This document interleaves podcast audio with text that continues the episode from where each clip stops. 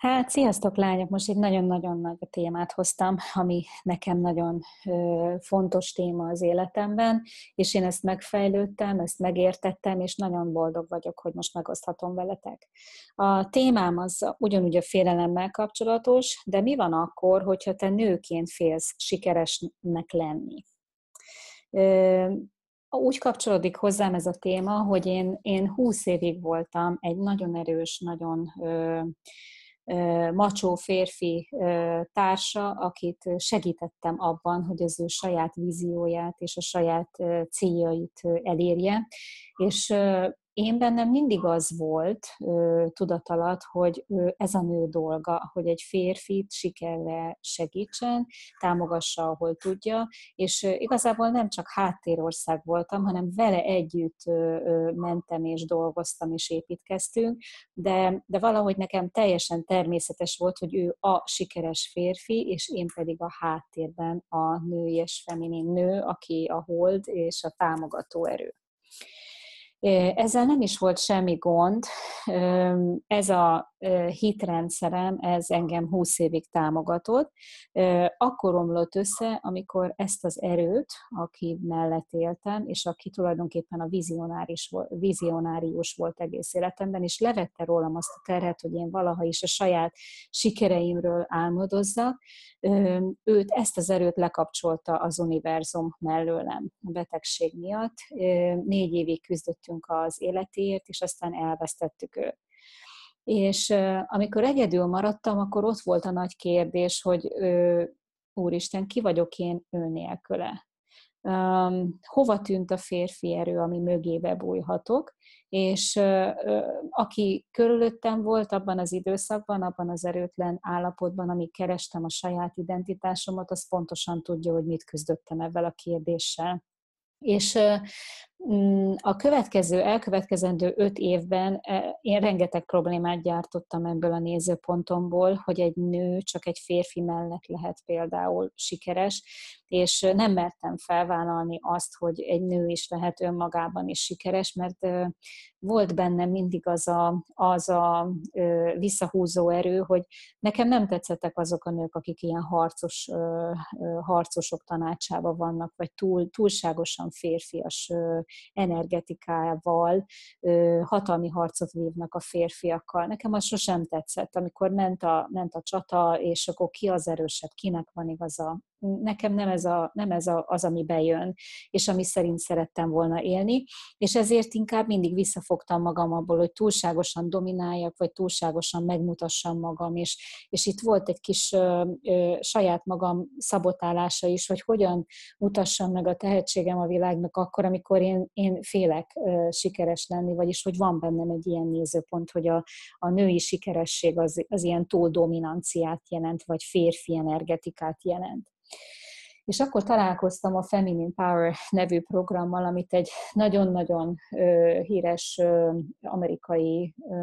tréner-terapeuta nő indított el, és olyan szintre tudta vinni, hogy már 800-an hallgattuk a programját egyszerre, és ott elmagyarázta a férfi és a női energetika és teremtés közötti különbséget, amit én most szívesen megosztok veletek, és, és akkor megértettem, hogy, hogy igazából attól, hogy én megmutatom azt, ami bennem van, és meg felmerem vállalni azt, hogy e, ezzel hozzájárulást lehessek nagyon sok nő életéhez, és ezzel esetleg többen megismernek, attól még nem kell átmennem abba a maszkulin, az a férfias energetikába, amit a legtöbb nő félreértelmez, és amitől férfiassá válik, elférfiasodik. Lehet ezt finoman is csinálni, lehet ezt nőiesen csinálni, hiszen a női energetika az nem más, mint az a megengedés, az a finomság, az a látság, az a szeretetteliség, az odafigyelés, az intuitív képességek,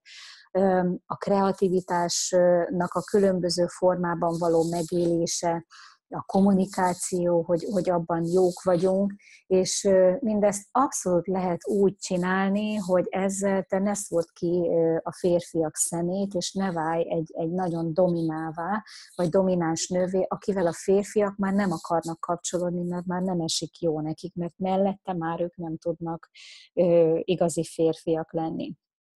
Úgyhogy ha félsz nőként sikeres lenni, és ebbe a, ebbe a csapatba tartozol, akkor remélem egy pár ilyen gondolatot így elindítottam benned,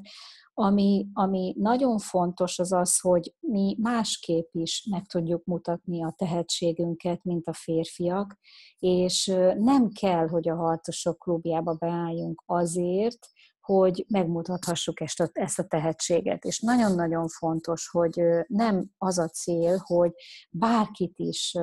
bárkin is felülkerekedjünk és bebizonyítsuk, hogy tehetségesek vagyunk, hanem az legyen a cél, és az motiváljon téged, hogy megmutasd a tehetségedet, hogy szükség van arra manapság már, hogy többek legyünk, mint háziasszony, vagy mint házastárs, vagy mint a, az otthonomnak a rendet, a meleg otthont adó és az otthon rendet tartó nő.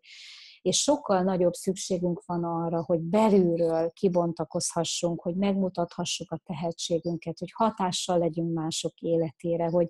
hogy tudjunk másoknak segíteni, és hogyha ezt meg tudjuk valósítani a bármilyen formában, ha vállalkozás, ha, ha jótékonykodás, ha bármi, ha igazából azt éled, ami, ami, ami a lelkednek a hívása, és, és hű vagy önmagadhoz, és ezt, ezt, ezt meg tudod élni, ezt a benned lévő vágyat, szenvedélyt, és, és tényleg ezt a női minőséget, akkor, akkor egy olyan nő tud jelen lenni egy családban anyaként, társként, feleségként, barátként, aki sokkal többet tud adni a környezetének, mint az, akit visszafognak, vagy aki visszafolytja magát, levágja a szárnyait, és csak azért nem valósítja meg önmagát, hogy nehogy a férje mit szóljon, vagy, vagy, vagy mert biztosan nem lesz ideje akkor a családra, és egyebek. Tehát nagyon-nagyon fontos üzenetem a mai napra az, hogy, hogy sokkal többet tudsz adni a környezetednek, a gyerekeidnek szeretetben, elfogadásban, toleranciában, harmóniában, ha egy önmagát megélő és kiteljesedett nő vagy, mint akkor, amikor ezt visszafolytod magadban.